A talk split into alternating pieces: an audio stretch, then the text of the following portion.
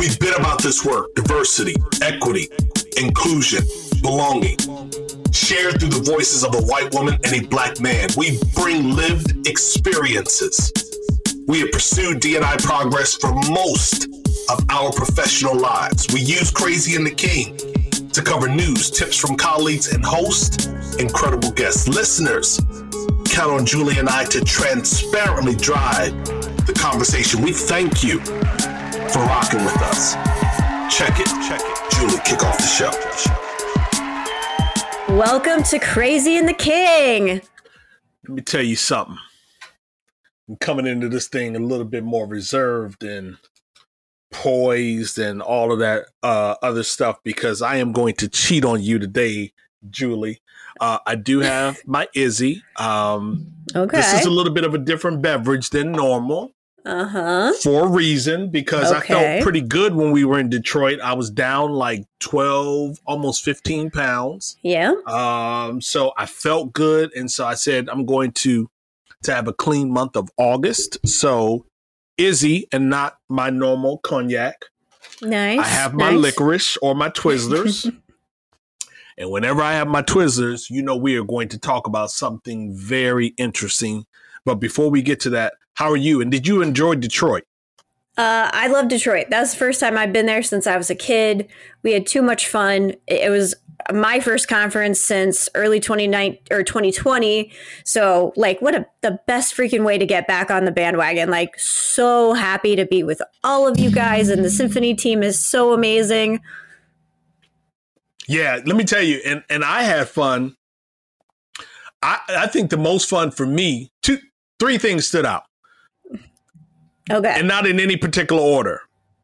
As I was headed back to the airport because we were doing the Joy Road Show with Symphony Talent, and you know we had already done some great images and photography.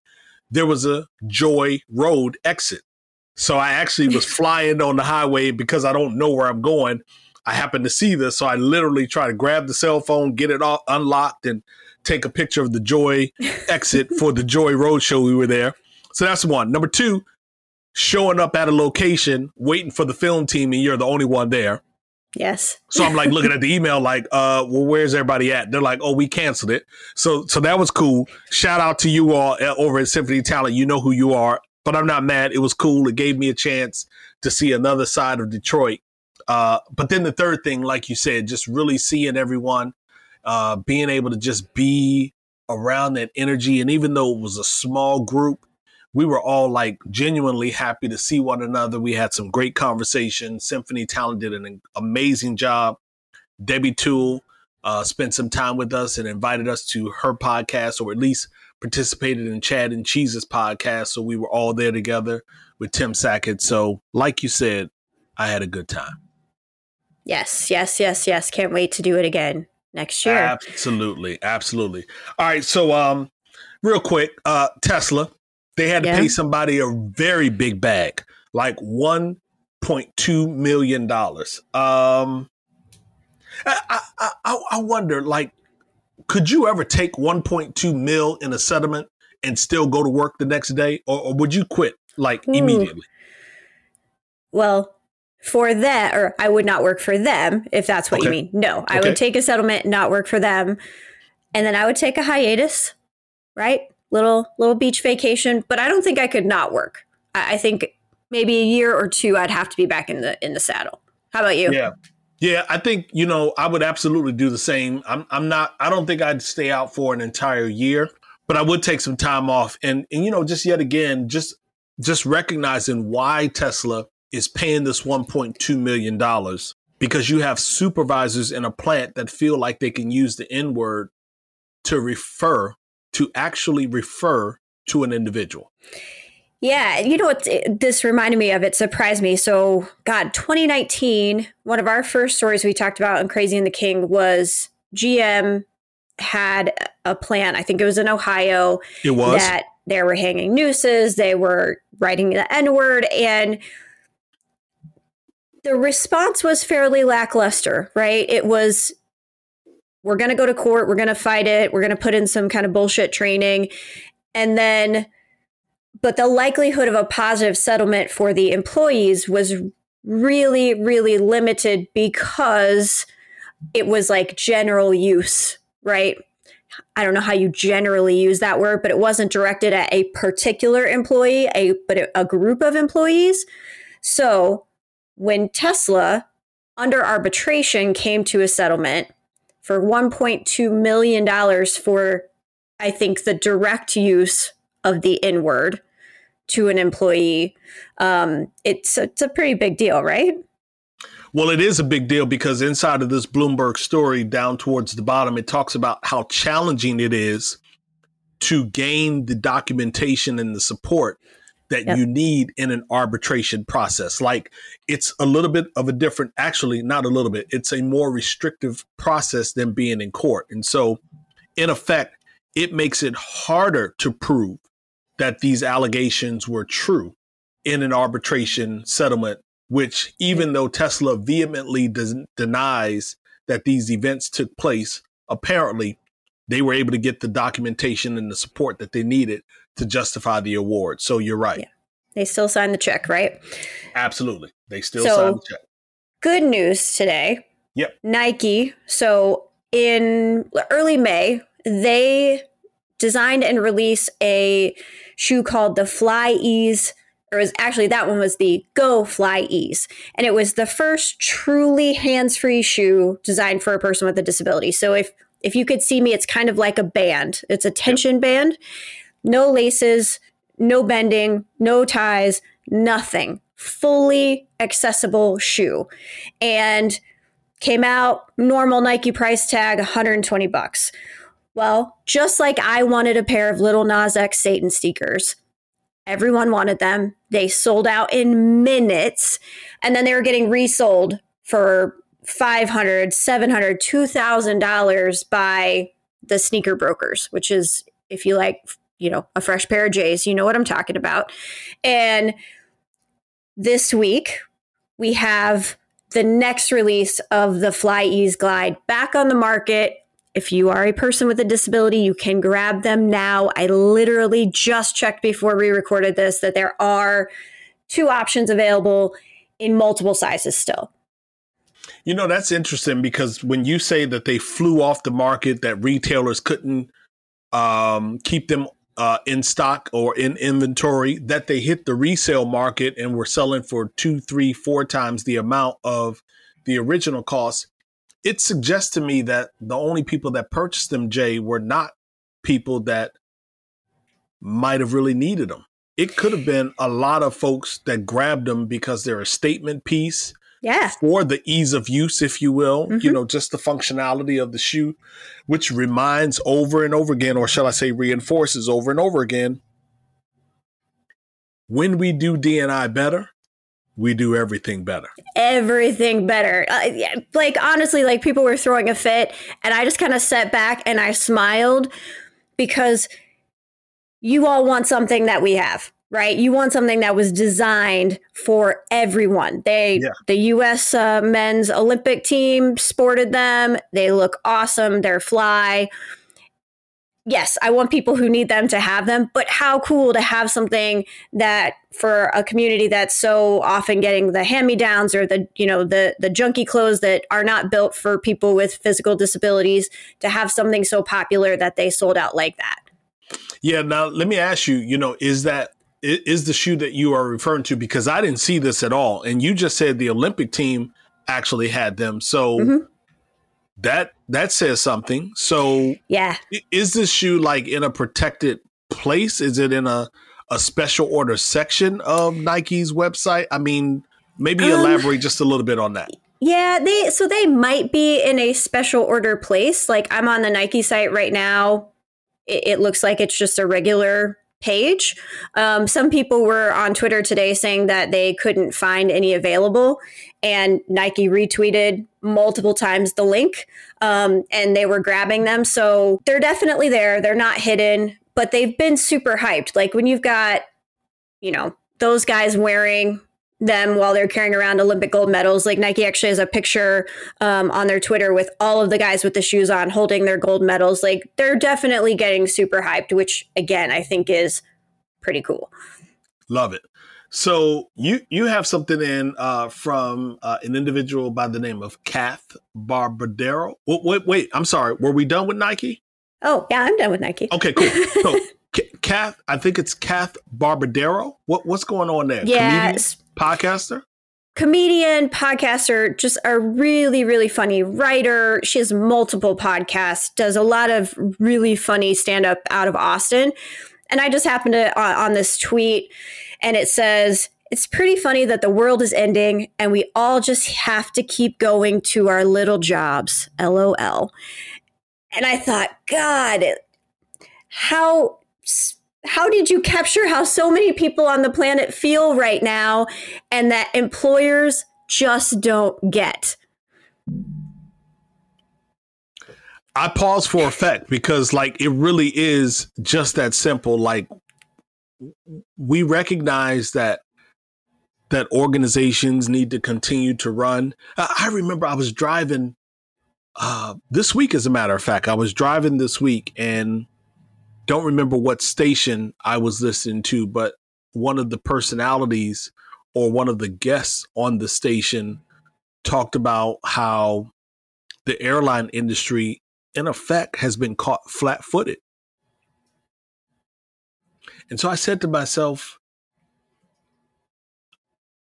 were they really flat footed? Like, I, I wonder if did they do the wrong thing by laying off the individuals that they laid off in 2020 and perhaps uh, the beginning of 2021? Did they react too slowly to what might have been the rise in travel because the CDC lifted mask restrictions and then some of the governors went a step further, if you will, and reopened up some of you know, the uh, retail establishments and other businesses. But I look at where we are right now. I, I saw someone put up a tweet and it said, Are we moving too fast with these in person events and conferences, as a matter of fact? You know, mm-hmm. are we moving too fast? And so you're right. This really is an interesting tweet that just kind of sits right there.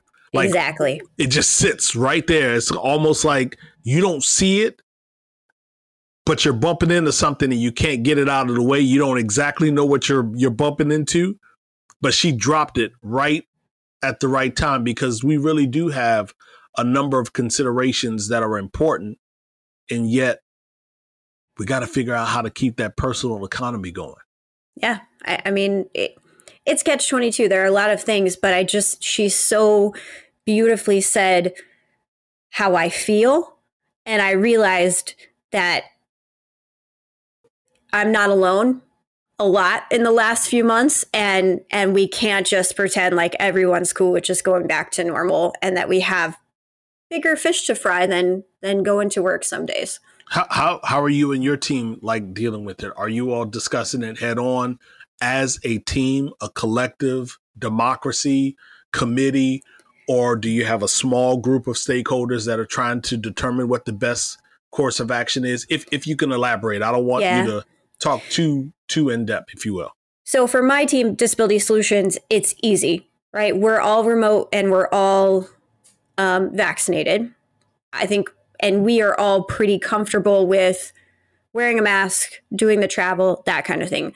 But um, as our leader, I've said, hey, I'm not gonna force anyone to do travel they're not comfortable with. One of us is always going to be able to step into an event or or that kind of thing or I reserve the right to say, I don't feel comfortable sending someone to this event live. And that's sort of been the rule for the last, let's say, six months, right? Where travel is actually possible again. I put in a travel moratorium period for about 14 months. And now that we've started that again, um, I want to be really respectful of how we're, we're approaching that. And like I talk about all the time, we're always keeping a close eye on each other's mental health.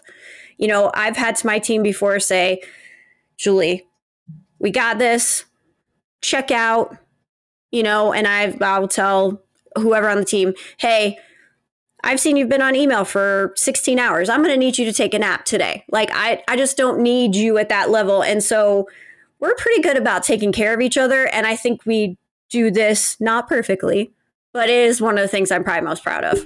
Well, I'm smiling because again, you know, that conversation and the tweet just kind of lingering right there. Even pizzeria shops are trying to get in the fray of recruiting.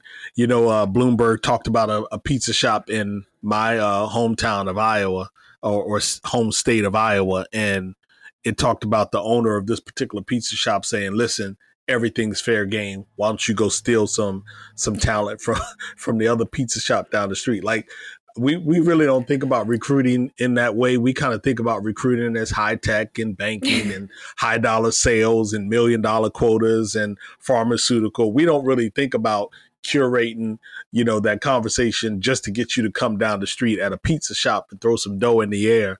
But uh, it's working. R- real quick before we get out of here, before for our break, the SEC did approve uh, the listing seeking to expand race and gender uh, diversity on corporate boards. So I appreciate that. And they were able to do that, or shall I say, willing to do that, even at the resistance of some of the uh, Republican senators. So uh, you will be looking at uh, some new new regulation, new requirements, some new expectation. Let's go with that. Some new expectation over the next 18 to 24 months from companies that are listed uh, on the SEC. So let's take a quick break. Uh, I don't know who the ad is going to be, but let's just enjoy it because I got a conversation for y'all when we get back. You've got questions, we've got answers. Business leadership, ownership, and sales can be challenging. Tune into the Accelerate Your Business Growth podcast to learn from the world's experts. Join me, your host, Diane Helbig, as I chat with people who have expertise in various areas of business. You'll enjoy the lively conversations that are focused on providing you with the ideas, tips, and suggestions you need to realize greater success. Get what you need for your business when you need it from the people who have the answers. Accelerate Your Business Growth is part of the Evergreen Podcast Network and is available on Apple, Spotify, or wherever you listen to your favorite podcasts. All right. I looked at our show sheet today, and, you, thank the gods, help design the show every week. And I logged in to kind of add my pieces and parts. And I was like, what the hell is happening here? I had no yeah. idea. So I'm I'm turning it over to you, my pod partner. Don't let me down. Yeah, Washington Post uh, over the weekend. Uh, the the uh, journalist for this particular story, her name is Amber Ferguson she published an article on August 6th, and that article is titled Unpaid Caregivers How America Treats Women Caring for Paralyzed Partners. Okay. Unpaid caregivers. How America treats women caring for paralyzed partners. On the surface, okay. headline to me is fair. I'm not going to get into the details of the article. You can read that on your own. What I wanted Julie and I to talk about is something that happened. So I tweeted out the article. And full disclosure, I actually invited the author of the article to be a guest on the show. I didn't get a response. Whole other issue. Not what? Not an issue. Just whole other thing. I tweeted out the article and I said, insightful, good reporting. Because what it did for me is it elevated a scenario that I'm really on the fringes with. Like, I know that somebody is caring for that person who may have been temporarily or permanently disabled, but I don't really think about, as we just mentioned a moment ago, their personal economy. I don't really think about how is it that that family, first of all, the person who uh, acquired their disability through an accident, if you will. So this is an absolute disruption to life. I don't mm-hmm. care how you slice it, it changes the frequency, the cadence, the caliber of everything that that person, that that family knew. It just changes everything. So, so even though I am on the fringes aware that somebody's got to care for them, I really yep. hadn't given thought to, well, how do they generate money? Who is paid? I, I know that there's a disability check that comes through, like SSI or something else. But what other Maybe way can they generate yes. money? Yeah, what other way can they generate money? So you probably have given more thought to this subject than I have. And so I guess my first question to you, Julie, when you see the headline, and if you've had a chance to read the story, maybe you can give me some commentary or your feelings of the story. But when you saw the headline, does it elevate a subject that is foreign to you, or is this something that you have always thought about and given credence to? So I did have a chance to read the article, and the gist basically is that as a as a partner of a person with a disability, especially a um, quadriplegic, paraplegic spinal cord injury, your life does change. And some states in their Medicaid systems allow for you to be compensated for that care as a traditional caregiver. If you were someone that was hired out of the house, you know, that kind of medical format, right? I am familiar and comfortable with this because I worked for Medicaid in Indiana. And this is not a benefit that we allow spouses or partners in the state of Indiana, which I think is a fail.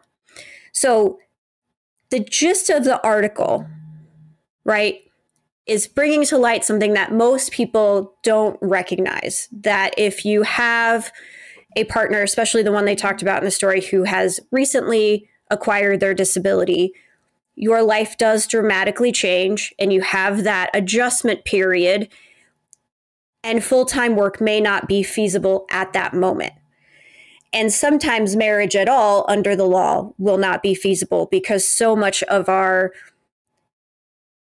regulation around disability and economics is ableist in its nature. So there's there's a whole conversation that I am barely capable of talking about, right? With with years of experience in this world. But I get that.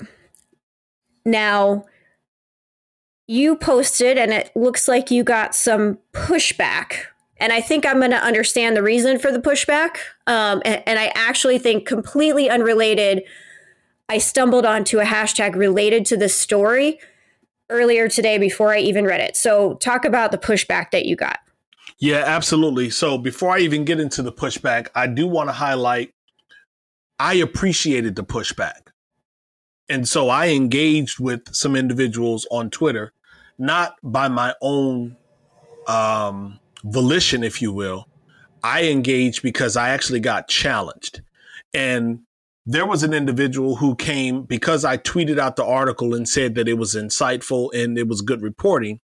A person uh, came to me and they said, if you care about DNI, then maybe you need to read some of the comments from people in the disabled community. And so, you know, I looked at the word if, and I always tell you, Julie, that the two most powerful words are love and process. The way that I process the if is you are questioning whether or not I actually care about diversity and inclusion? Am I authentic, sincere, genuine in my concern for this DNI space? And so my response to the person that said, if you care about DNI, my response was, if inside of quotation marks. I said, clearly you don't know who I am.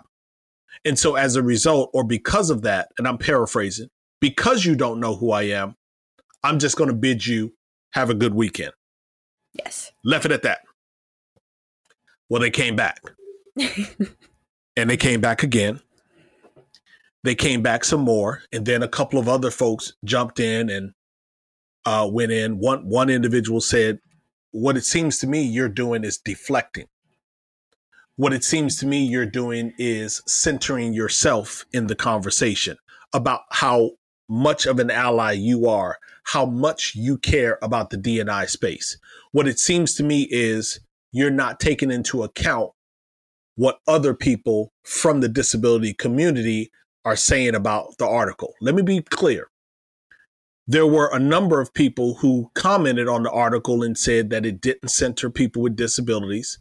You didn't really hear from people with disabilities, that it made disability seem like it's a burden. It mm-hmm. was characterized, one person said to me that it was a terror, it was traumatizing to read this the story.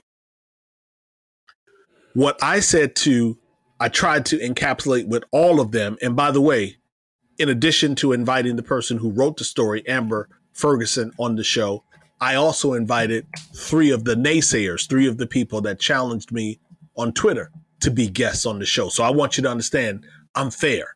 I'm absolutely yeah. fair. So I invited them to come on to the show. And what I tried to get them to understand is the article can be insightful and bring more people into an awareness, a knowing of what it is like for people with disabilities, particularly paralytic debil- dis- disabilities that really prevent people from doing what they may have normally been doing.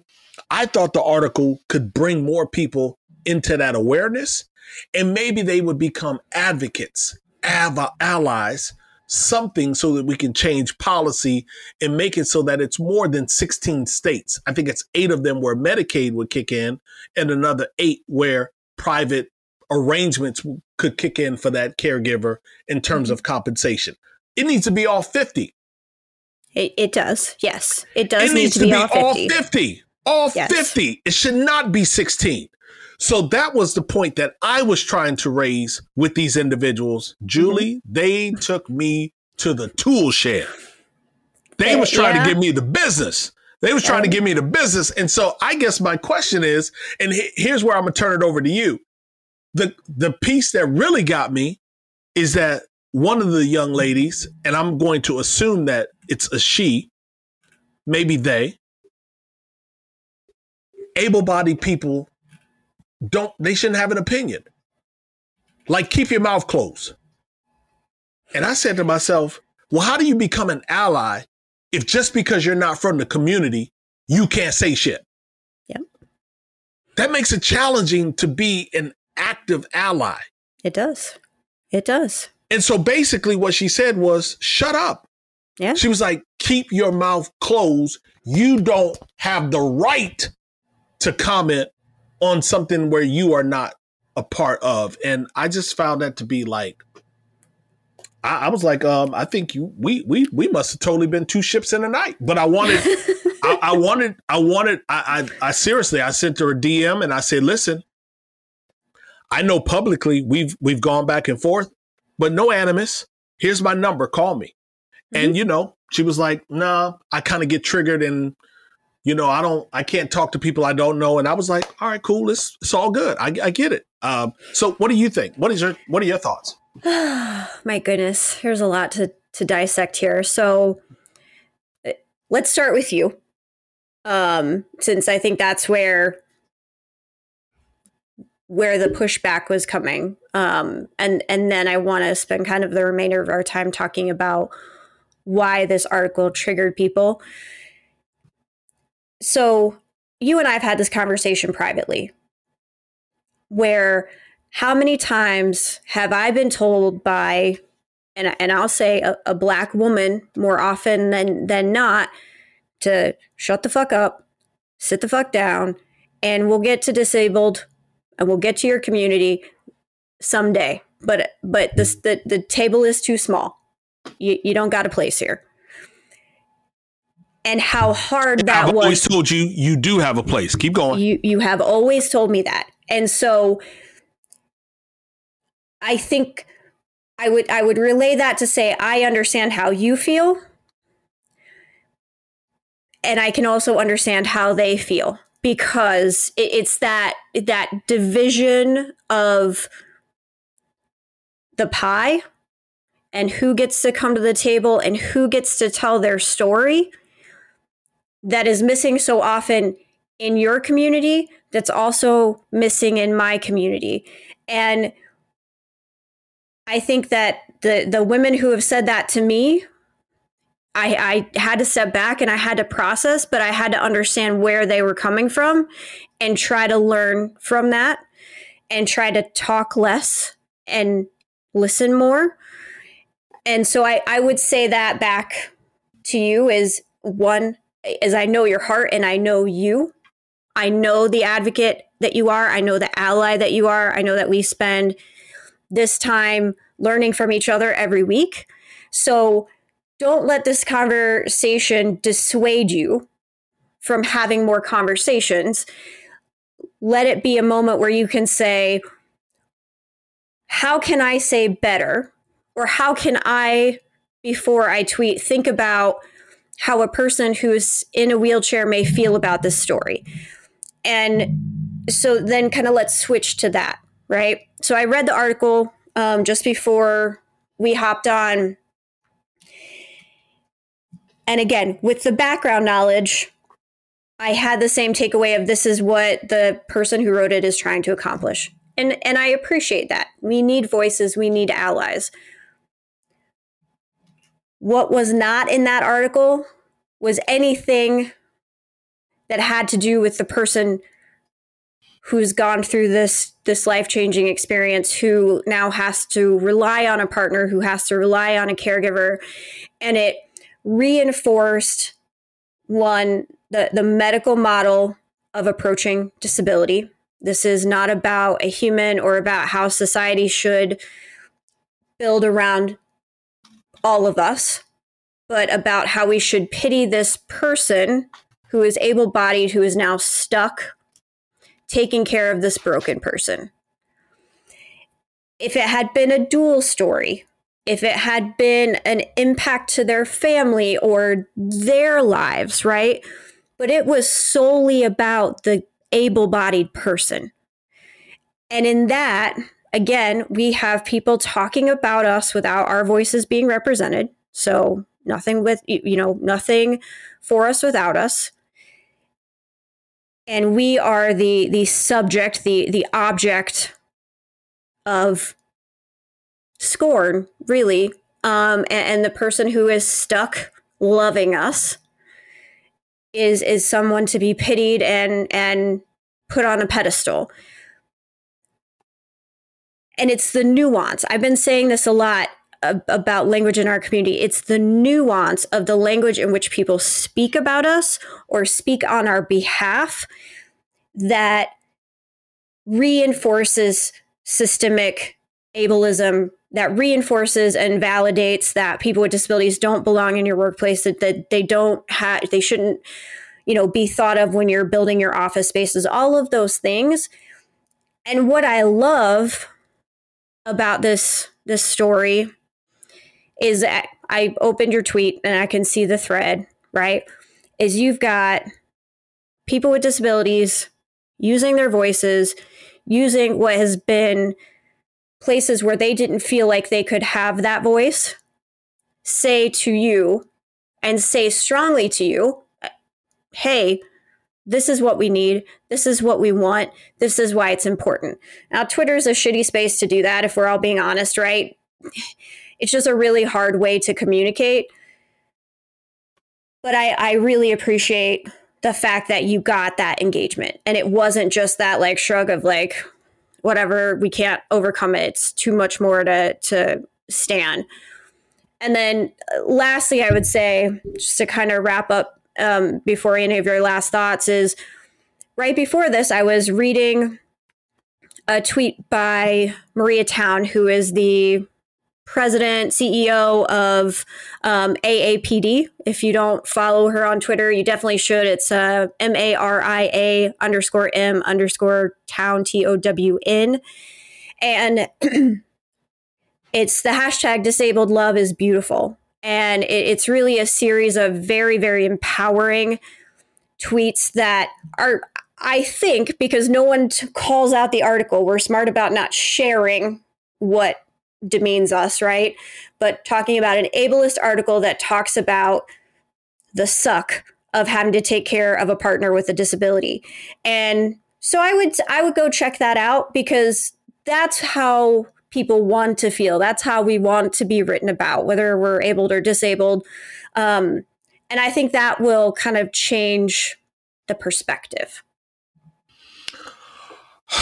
awesome. Well, let me just say, um, I am right now going in to every single one of the responses uh, to to that exchange over the weekend, and I am now liking on purpose their um, their rebuttals to me because, like you, Jay, I appreciated the engagement. I mm-hmm. didn't appreciate the way that she framed it, but I wasn't emotional about it. I just really was in saying, go back and look at my history. Like yeah. whenever I see something from Sucker Tarlson, I um I can t- I can take it for face value, but because I've already gone through the Twitter thread, I, I got an idea. I've seen enough video. I, I know who the cat is. The guy who started this whole uh, kerfuffle around critical race theory before I commented, I went through the Twitter thread. Pardon me. I, I went deep into the th- Twitter thread to get an idea of where the person was coming from. Typically, before I comment on individuals, especially if I don't know them or know their history, I try to spend a few moments going through the Twitter thread. And so I appreciated each and every one of their responses really was not discounting, diminishing to the person who said, well, he hasn't retweeted any of the disabled people. No, I didn't. I didn't retweet the disabled people after you their comments after you said something because I don't want to be reactive and performative. And mm-hmm. yeah, so I'm sticking with I still believe that it was an insightful article. I absolutely, absolutely embrace their lived experiences. And I shared this and wanted to keep you in the dark around the content of the conversation because I wanted it to be just as it was. And I want people, as I've often said, I want people to know that we can we can get it wrong and still move forward. Yes. It doesn't it doesn't diminish who you are. It shouldn't be an impediment to your participating in this journey of humanity. So I'm even more committed. And so yeah. I thank each and every one of them. I thank you for sharing some space and time with me and giving me that learning. You uh you echoed what my wife said. You know, she said, you know, Torm, maybe maybe you could have responded a little bit differently, you know, in the very, very beginning she she actually thought that I was cursing, and I was like, "No, nah, I wasn't cursing," but she she echoed what you said. So thank you, pod partner. I appreciate you. That's what we're here for. Absolutely. So you got um. Well, real quick, let's let's do let let's let, we we got to do her voice. We won't play with folks because of time, but her voice before we get out of here. We will say this: if you're interested in sponsoring the segment, we use this segment to amplify women that are making some things happen making beautiful things happen, progress happen. And Lieutenant Governor Kathy Hochul or Hochul, uh, she's going to be replacing the outgoing governor in New York. Uh, and she will actually be New York's first female governor. Yes, she will. And uh, watched her press conference uh, today, and she's she's she's going to run shit. It's going to be good. Yeah, they said she's got a little bit of an uphill battle, but I don't know. I mean, you know, I think everyone has a blank canvas, and she should be given the opportunity to pick up her paintbrushes and materials and create the art that she wants people to see. So I'm rooting for for her, and I'm actually hoping that more men will understand that, you know, that there really is a couple of boundaries. Like you got to kind of know when you're on, crossing y'all. the line. Yeah. yes. Uh, yeah. So Letitia Garrett, uh, previously of Run the World and former Obama White House uh, liaison, uh, at the National Endowment for the Humanities has recently joined a company called Civitech as the VP of Marketing. So shout out to Miss Letitia Garrett. Real quick, uh, the How to Be an Ally Summit. The the the uh, summit is approaching in October, which is National Disability Employee Awareness Month. Uh, and our dear friend Deanna Singh is going to be hosting that summit along with her team. So again, you can Google how to be an ally summit. Uh, and the discount code, if you want to save, is CATK Ally 10. I think it gets you 10% off of your ticket price. Again, CATK Ally, the number one, the number zero. Name drop? Um, so, to Kevin Fitzpatrick and the National Industry Liaison Group national team for pulling off my first in person conference since 2020.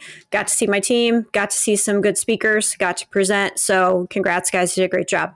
And Miss Ginny Clarke is mine. She's the CEO of Ginny Clarke LLC. She advises leaders um, around diversity and career progression, talent strategies, and organizational building. She really is a force of nature. You can find her at ginnyclarke.com. That's G I N N Y. Clark is C L A R K E. GinnyClarke.com. Again, GinnyClarke.com. She's got a bomb podcast. Like you absolutely should find her on Instagram or Twitter or go to her website, GinnyClarke.com, and take a listen to her podcast. Any travel this week? Nope. Home to Portugal. Home till ooh. Listeners, we are going to have a fun show in a couple of weeks because my pod partner just revealed that she won't be in an undisclosed location. You at least have an idea of what the geo coordinates are going to be. Uh, I close reminding each and every one of you to be better humans. Share the pod with your digital tribe. Find your voice. Let's create better culture, better teams, better workplaces. For now, Jay and I are Ghost. See ya.